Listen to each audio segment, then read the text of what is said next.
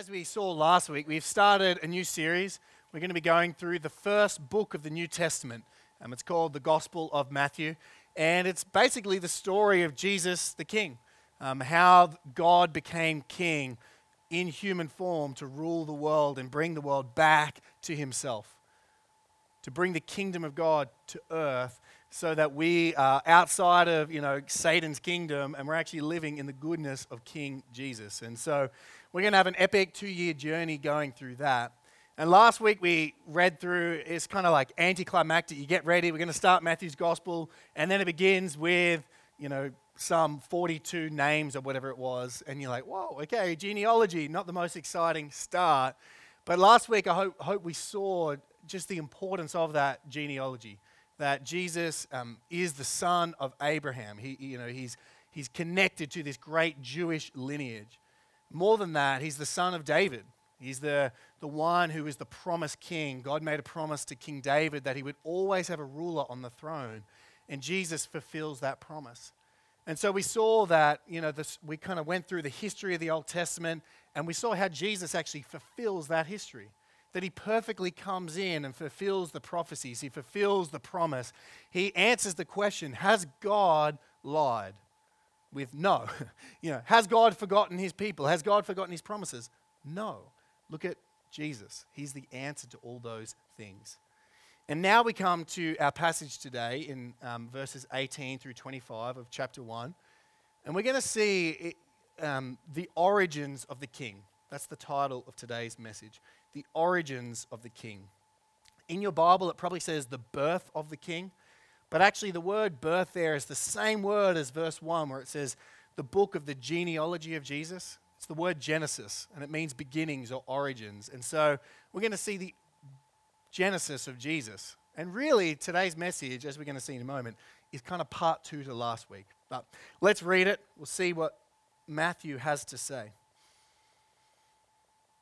Now, the birth of Jesus Christ took place in this way. We're so used, by the way, we're so used to this story, aren't we, because of Christmas. But, you know, let's peel that all back. And as we read it, get rid of the lights and the festivity and the snow and all of that, and let the text speak for itself. Because actually, this passage is not really about the birth of Jesus, it's about the origins of Jesus, as we'll see. Sorry, I keep getting ahead of myself. All right, here we go. I'll go back to reading. When his mother Mary had been betrothed to Joseph, before they came together, she was found to be with child from the Holy Spirit. And her husband, Joseph, being a just man and unwilling to put her to shame, resolved to divorce her quietly. But as he considered these things, behold, an angel of the Lord appeared to him in a dream, saying, Joseph, son of David, do not fear to take Mary as your wife for that which is conceived in her is from the Holy Spirit. She will bear a son, and you shall call his name Jesus, for he will save his people from their sins. All this took place to fulfill what the Lord had spoken by the prophet Behold, the virgin shall conceive and bear a son, and they shall call his name Emmanuel, which means God with us. When Joseph woke from sleep, he did as the angel of the Lord commanded him. He took his wife, but knew her not until she had given birth to a son, and he called his name Jesus. Would you pray with me? Our God and Father, we pray and ask that you may bless the preaching of your word this afternoon. In Jesus' name. Amen. I began last week by, you know, saying how frustrating it is when you get to the end of a movie that you didn't realize was part of a series and it abruptly ends. Um, I recounted how I was watching Star Wars and I was waiting for Luke Skywalker to appear in the latest season, and then suddenly it gets to the moment where Luke Skywalker's there, and then boom, the movie's over, and you get no resolution and no, you know, connection. And that's kind of like what we said last week. That's how the Old Testament ends you're waiting for this great figure to appear, and he just never does. Israel's in desolation. They're not really in their land. They're sort of exiles in their own place. And then we saw how the, the sequel picks up. And Matthew kind of continues the rest of the story, episode number two, um, you might like. And we saw last week that he gives this massive list of names. And that Jesus is part of this story. And for, you know, for people who know Star Wars, when they're watching it, they see all the things happen like, oh my goodness, that happened and that happened and that happened. For Old Testament Jews, as they read through that name, that list of names, they would have, all these lights should have been going off in their head. Oh, he's the son of Abraham and he's the son of David. That means he's the Christ, he's the Messiah. That's fantastic. But just like the Old Testament sort of ended abruptly without fully finalizing, well, in a way, I didn't share it with you last week, but that genealogy actually ends in a way which is not a real ending. Because that genealogy actually ends with a problem.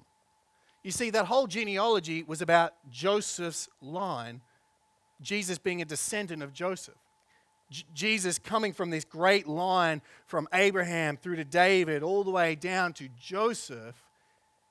The problem is, Joseph isn't Jesus' dad. So, how can Jesus be this promised one if Joseph isn't his dad? That's the problem that Matthew really picks up on. It's sort of hard to see, but if you read verse 16 again, it says this And Jacob, the father of Joseph, the husband of Mary, of whom Jesus was born. And it's very emphatic that actually he's saying that Jesus was born of Mary, not of Joseph. And so now this next story is really episode two. It's part two of what Matthew is trying to show his readers that Jesus actually fits into this story perfectly, but he has to explain it. How does Joseph actually get into the story? He's going to show us not just that Jesus is legally attached to Joseph, but he's going to show us more of who Jesus is. We saw last week that he's the son of Abraham, which means all nations can come, which is beautifully represented in this room. That he's the son of David, that he's the king, as we've expressed already. But we're also going to see that he's the savior and that he is Emmanuel. So, Matthew's going from the wide angle lens to focus in. He's going from leaving the story open, he's going to close the story. And we're going to see three things about who Jesus is today to finalize the story. Three points. And the one main message I want us to see this is this. Knowing who Jesus is, truly is, changes everything. Here's what Matthew is going to show us in this passage and throughout the whole rest of the gospel. Knowing who Jesus really is changes everything. If we could close that door a little bit, it's super glary on my, you know, I want to still look at you guys without being blinded. It's just because Mick is really holy, and there's just this emanation of holiness coming through. Although it didn't really, you know, it's still shining. There you go. That's Mick. Wow, that's awesome. So, three points today. Point number one Jesus is the Christ. That's one thing he wants to show us. Point number two Jesus is the Savior.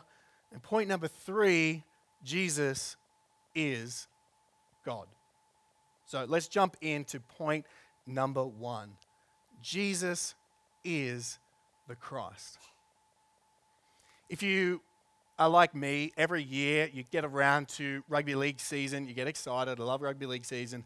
And I don't watch a whole lot of games. I still have a lot of love for rugby league, but I just don't make the time to watch the games. But I always make time for State of Origin. You know, State of Origin comes up, which is when the Queensland players versus the New South New South Welsh players, I guess you could say. And I, whatever's on, I always cancel it. If we have Life Group on, cancel it. We're, do, we're watching State of Origin. Sorry, it's just for me. It's you know, it's, it's really good. I love it. It's my favorite sporting event of the year. But every time State of Origin comes up, there's always this question of like, why is that guy playing for that team? You know, how come Greg Inglis, who was born in Kempsey, who played all of his younger years as a footballer in New South Wales, playing for Queensland and destroying us every time? It's the question of his origin. And, and, how does it work? And, you know, technically it works because of some rule, some weird rule. And now they've got this massive flowchart of how to figure out where each player comes from.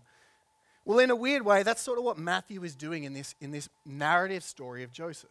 we look for like Christmas in here, but Matthew's not trying to give us Christmas. Matthew's trying to prove that Jesus' origin is legit. He can actually play for Queensland, even though it looks like he should be playing for New South Wales. So let's read the story and see how Matthew does it. Let's read verse 18 again.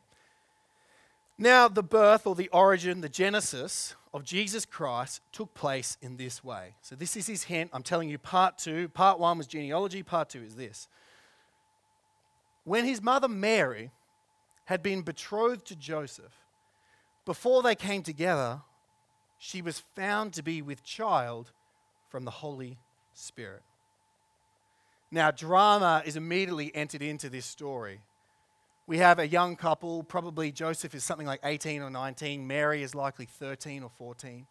In ancient Israelite culture, um, she would have been, you know, engaged to Joseph from a very young age their families would have cooperated and said, All right, well, you marry our daughter, here's the bride price, you pay, you pay for her, etc. In that sense, to kind of the economic transaction was done.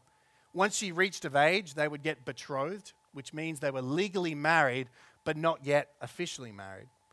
So to be betrothed means you would actually call your fiance husband or wife. That's how serious it was.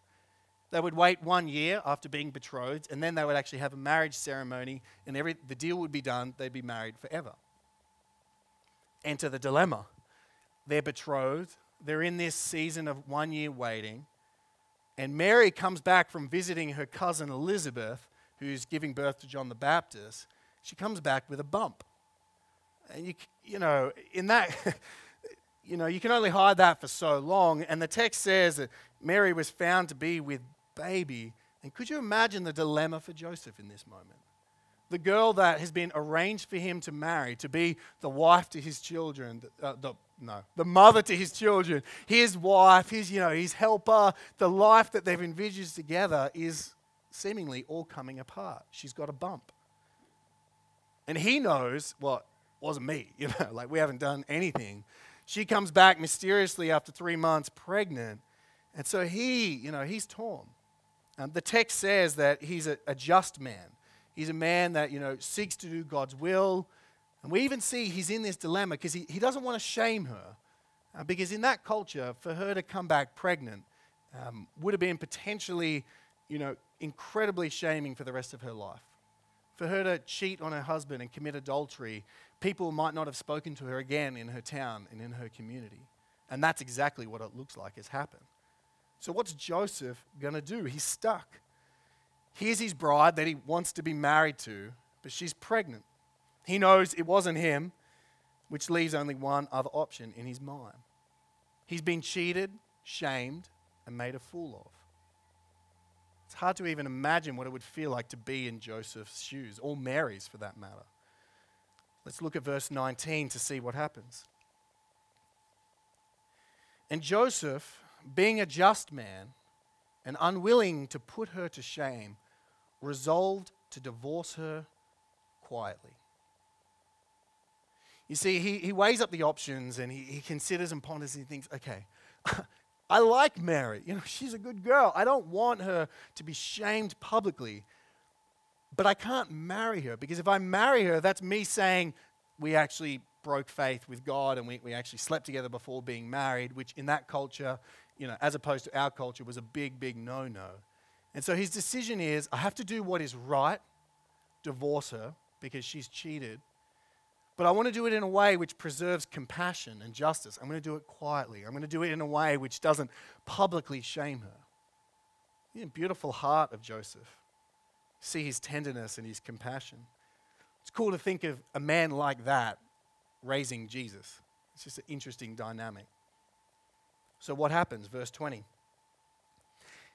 But as he considered these things, now note, he didn't rush.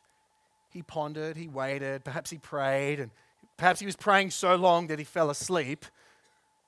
And behold, an angel of the Lord appeared to him in a dream, saying, Joseph, son of David. And note that little link there. He calls him Son of David. He, he's bringing up this Messiah idea, this, this promise of God idea. It's not normal to call someone that.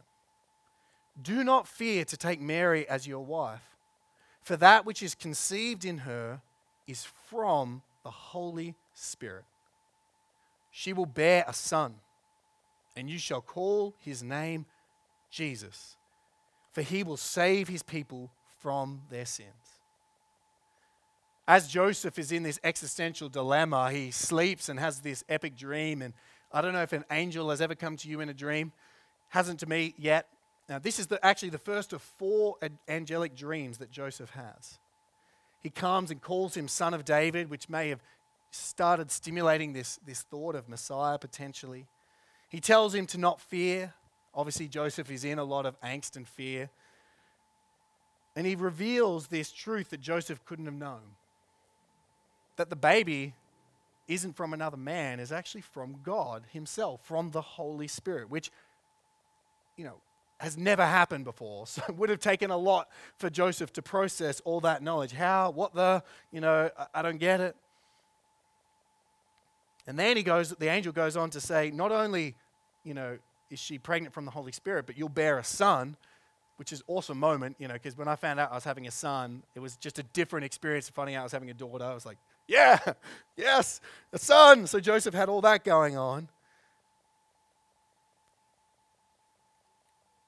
And then the, the angel tells him that he is to name him, to take Mary as his wife, and then to name his son. You know, it'd be just impossible to get your head around what Joseph is experiencing in this moment. Such conflicting thoughts, such, you know, strange realities are happening.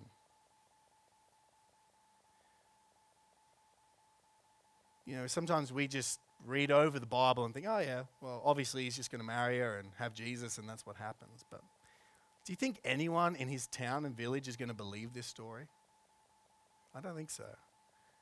For Joseph, he still has a major ethical dilemma on his hands. Does he obey the angel of the Lord or does he disobey? Well, let's read on. What does he do? Verse 24. When Joseph woke from sleep, he did as the angel of the Lord commanded him. He took his wife, but he knew her not until she'd given birth to a son. And he called his name Jesus. I love how it seems as though Joseph is utterly transformed by this angelic visit. He goes from pondering and thinking and deciding, what should I do? And then immediately, it seems, after the dream, he decides, I will take her as my wife. I must do what the Lord has told me to do. He makes this massive decision to bear the shame, to bear the sideways looks, to bear the reproach in that small town community. Everyone's going to think, yeah, you say, Joseph, it was an angel, but we know what really happened. By marrying Mary, you're admitting that you guys got together before being married. So at the end of verse 25, the story is rounded out, and Matthew says this He knew her not until she'd given birth to a son, and he called his name Jesus. What Matthew is actually doing here is completing the origin story of Jesus. He's explaining how can Jesus, who's not from Joseph, still be the Christ the coming king, the one to rule and save the world. And it's by legal adoption. By Joseph taking Mary as his wife, and by Joseph taking on the fatherly role of naming the son, he is adopting Jesus into his family line. And by so doing that, Jesus' line is aligned with the genealogy that we saw last week and the he can play for Queensland, in short. You know, that, that's basically what Matthew is trying to say. Jesus is truly able to be the long awaited Christ. He is in the line of David, therefore, he has all authority. He's the son of Abraham, he's the king. And as we look at this, I just I thought it was amazing to see Joseph's faith and courage. It's astounding. It's something I'd never really seen in all the Christmas story because we just move through it so quickly. And it made me realize this knowing who Jesus really is changes everything. when the angel reveals that this baby is not just any old baby in the womb, that it's actually the Christ, the Savior, the Emmanuel, God with us, it radically changes Joseph's obedience and his decisions. He decides that now he's going to bear the shame, he's going to bear the ridicule, he's going to bear the cost, he's going to take the wife and have the son. He's going to obey the angel of the Lord. Do you know who Jesus truly is? Are you aware of his true identity? That he is the Christ, that he is the Son of David, that he is the Son of Abraham. And does it impact the way you really live your life? Do you have those moments of radical obedience because you're so aware that I must speak for him, I must stand for him, I must live for him, no matter what anyone says, because you cannot deny him once you know his true identity. In a small way, that is what Matthew is showing us in this point. That not only is Jesus able to play for Queensland, though that's a disgusting image to think of, he would definitely play for New South Wales if he's playing Origin. He is of the right line but that knowing who Jesus really is changes the way that you live. It changed Joseph, and it ought to change us. But that's not all that Matthew is showing us. Okay, so part one, there was so many titles, as we've seen Abraham, David, Christ. And he's completed that picture here, but he's revealed two more identities of who Jesus is that ought to change the way that we live. Let's look at the next one. That was point number one. Jesus is the Christ. Like he's actually able to be that because Joseph adopts him. Point number two Jesus is the Savior. I love that name of Jesus, Savior. Let's read verses 20 and 21 again. But as he, that's Joseph, considered these things, behold, an angel of the Lord appeared to him in a dream, saying, Joseph, son of David, do not fear to take Mary as your wife, for that which is conceived in her is from the Holy Spirit. She will bear a son, and you shall call his name Jesus, for he will save his people from their sins. Again, it's so easy to quickly run over those terms during Christmas, but let's reflect on them to name him Jesus is to link him to, you know, this great expectation of a deliverer. As we said last week, the name Jesus is actually the Hebrew name Joshua. If you know the story of the Old Testament, Joshua is the one that took Israel into the promised land. God's people, God's land, God's blessing. Joshua brought that about.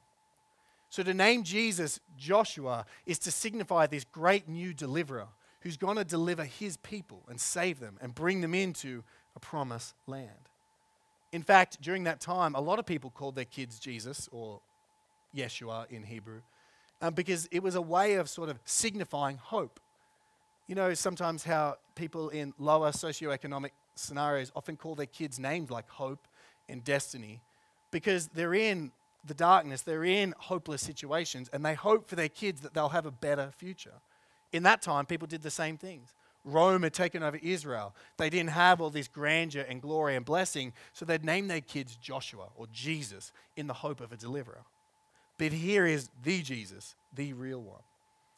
Because this isn't just a generic name of salvation or generic hope.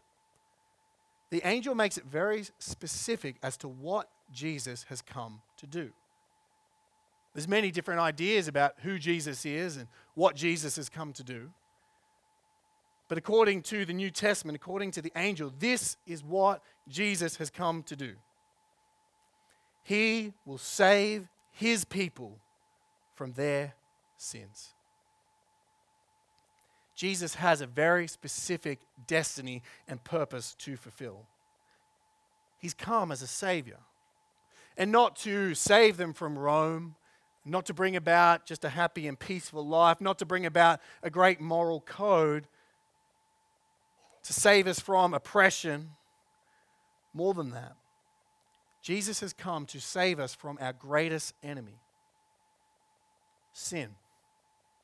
And not just from sin in general, but save his people from their sins. The angel is now making this problem that we need help from very personal. Our sins, we could say. See, this word sin here is a word which means two things, really. Sin is both a power and an action. See, sin is an action. It's the bad things that we do. That's the common thing we think of when we think of sin. Like, I did a sin, I've sinned against you, I've sinned against God. But sin is also a power. Romans 6 talks a lot about that. It's actually this force of evil which looms over all creation. That when Adam and Eve took the fruit, the reign of sin came into the world. That each one of us is born under this power of sin. No matter how blessed we are, no matter how good we are, we are all born into the curse and corruption of this dark power, sin. It's a force which rules the world, and it's an action which we do. And so when sin enters the world, in force and in action, defilement, division, hatred, and jealousy, slander, murder, rape, adultery, filthiness, and exploitation come with it. Destruction and disease, disaster and toil. The whole world, each and every one of us, is born under the power of sin and its control. Its dominion reigns over the heart of every man and woman. Just look at your family history. Go back far enough through your genealogy, maybe living or dead, and you will uncover skeletons where sin reigns, where sin destroys, where sin ruins. It's like um, if you've ever had a rental property, you live in it for a year and you think, yeah, we're pretty clean and neat and tidy people. Then you take everything out, and the last thing you often do is clean the walls, right? And when you get to the walls, you think, you're like, I'm not a dirty person. And then you look at the walls up close, and there's just mess all over them chips and stains and food and all types of things. You're like, oh my goodness, I couldn't even see that before. That's what it's like when sin is exposed in our lives. There's just more stains and chips and brokenness than we could ever imagine. And when you realize that, you think, how am I ever going to get my bond back? You know, you're scrubbing, you're painting, you're puttying well, when the angel says that Jesus has come to save his people from their sins, he's showing a way that they can get their bond back. We've messed up the world. We've messed up the walls of our life, personally, corporately, in our history. And so Jesus comes. This announcement is an announcement of invincible hope. As he conquers, he's come to conquer the power of sin and our actions of sin. When Jesus dies on the cross, he destroys the power of sin in our life and he pays the penalty for our sin that we may be saved. And this was all prophesied. Read Isaiah 53 5 with me. This is one of those ancient texts which predicted what the Messiah would do. He was pierced for our transgressions. Note the ours. He was crushed for our iniquities. Upon him was the chastisement that brought us peace. And with his wounds, we are healed. Joseph hears this angelic announcement that Jesus has come to save his people from their sins. He comes as a person to save persons. He comes personally to save individual persons. We need to take personal responsibility for our sin. And when we own it, we can have Jesus as our personal Savior. Note how it says it's not just He came to save people in general from sin, but Jesus came to save his people. Those whom he's chosen, those whom he has in mind, his sheep. The shepherd will shed his blood so that you and I, if you put your faith in Christ, can become one of his people. Knowing who Jesus is changes everything. If you are not yet a follower of King Jesus, if you have not yet admitted your own personal responsibility for your sin, you can turn to Jesus today, admit it, and receive salvation from all of your sin. The power will be broken and the penalty will be paid. And for those of us who already have repented and come into the kingdom of God, don't let it become boring and old news that you are part of His people. And He, the Savior, has saved you from your sins. It's wonderful. It changes our life now, and it will change our eternity. And that's why Matthew wants to show us that Jesus has not only got the right origin, he's not just the Christ, he fits into the line of David, but he is Savior. And the last thing he wants to show us in this passage is that Jesus is God. Point number three Jesus is God. Now, for many, the virgin birth of Christ is one of the most mysterious things in all the Bible and one of the hardest parts to believe.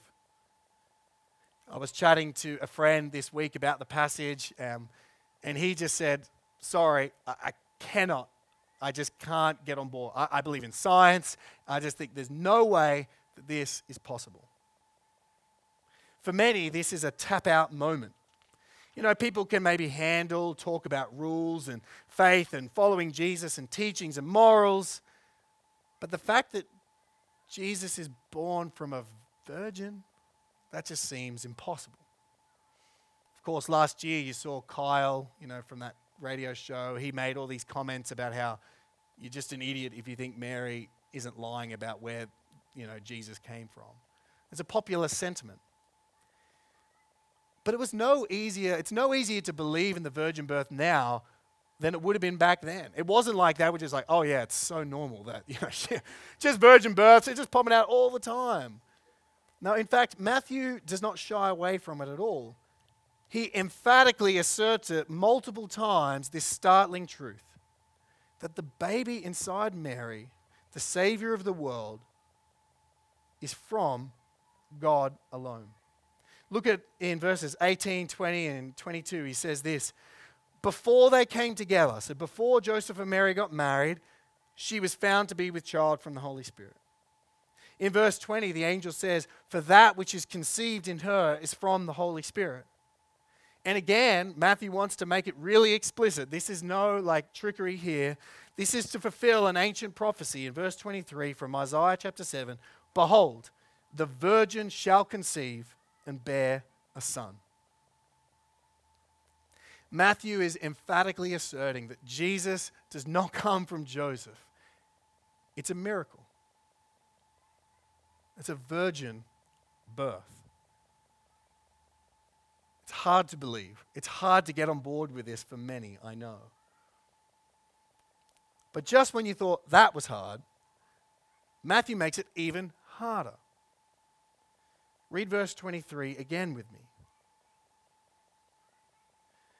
Behold, the virgin shall conceive and bear a son, and they shall call his name Emmanuel, which means God with us.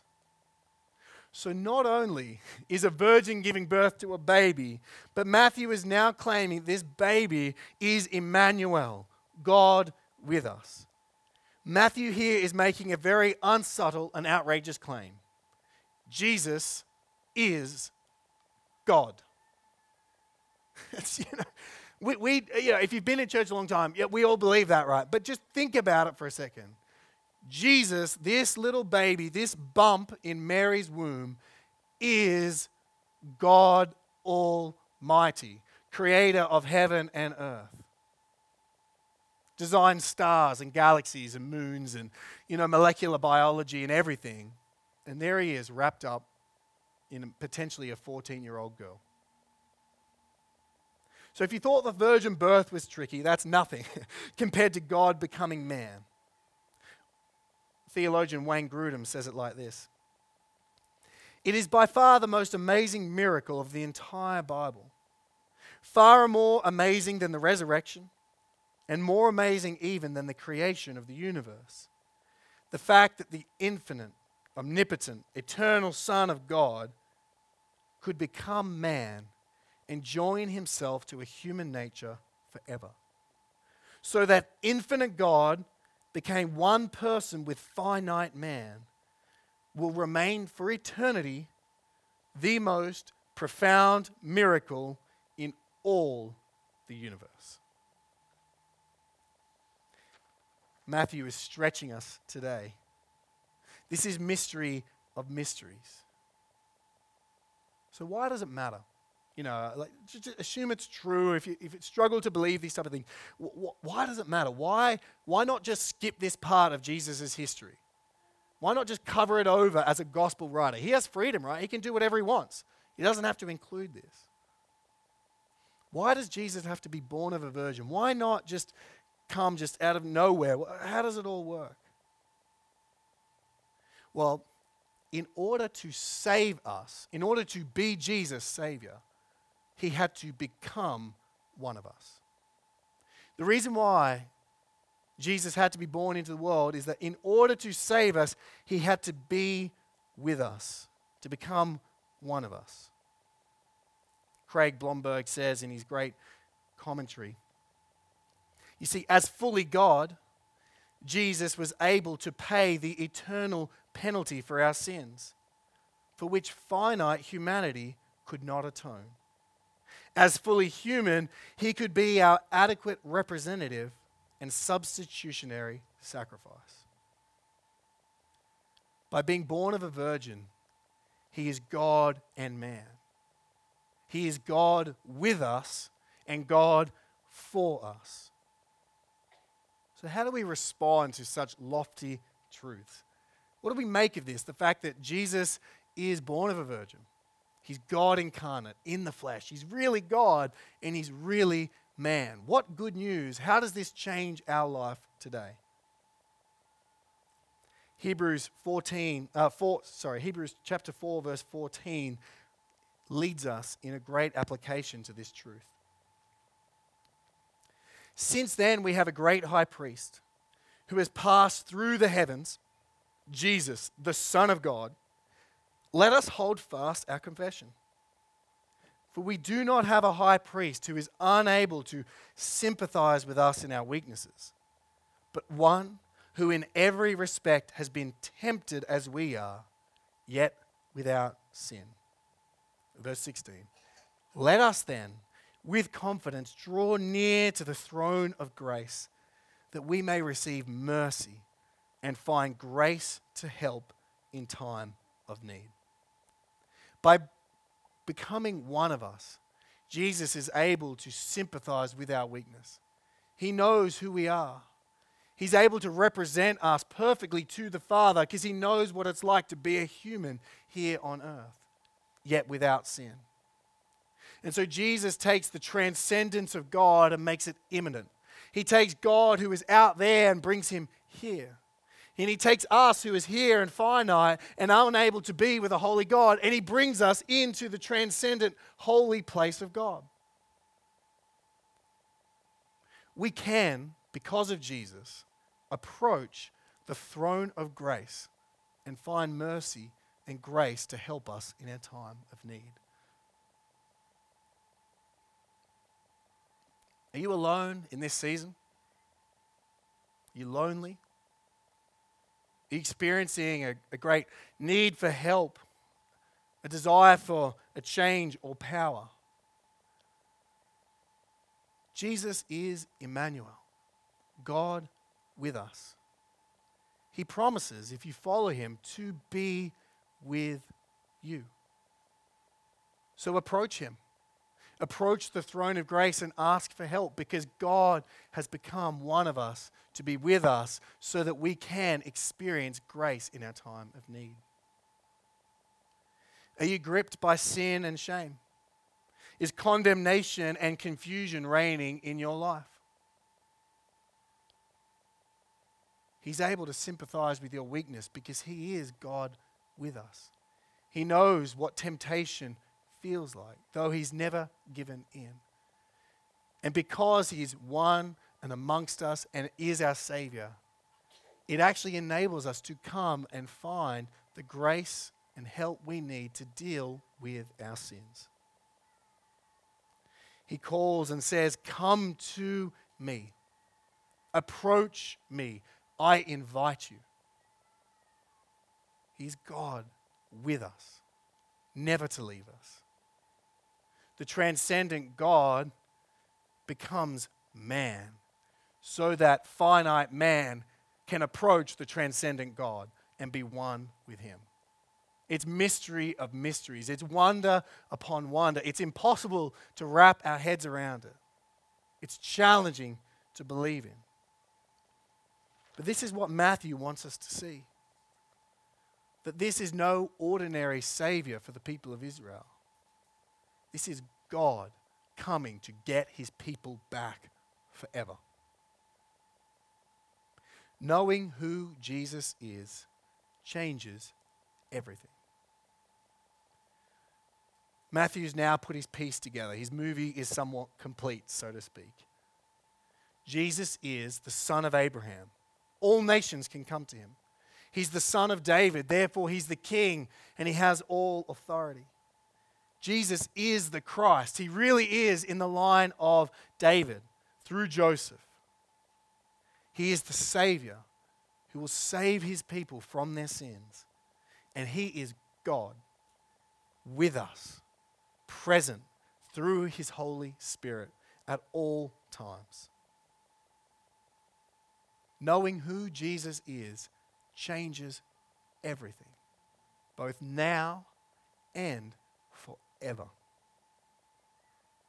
Friends, approach him, turn to him, look to him, ask of him, and you will experience his grace and help no matter your circumstances. Would you pray with me? Almighty God, King of heaven, ruler of all things, we thank you that mystery of mysteries, grace upon grace, you sent your Son after us to take on flesh, to walk the streets, to eat the food, to get tired and weary, to even go so far as to walk the lonely road to a cross to feel pain and be tortured as a man to save men. And we thank you that he was, your son was you, is you, is God eternal. And that he perfectly represents us in his death and in his intercession. Lord, I pray and ask that you would change our lives, that we would know these truths, that they wouldn't just be things we tick, yep, believe that, but like Joseph, we would act with radical change and obedience. That we would represent him, that we would live for him, that we would draw near to him in our day to day. We proclaim as one people Jesus, you are King. You are our King. May your kingdom come. May your will be done on earth as it is in heaven. Amen.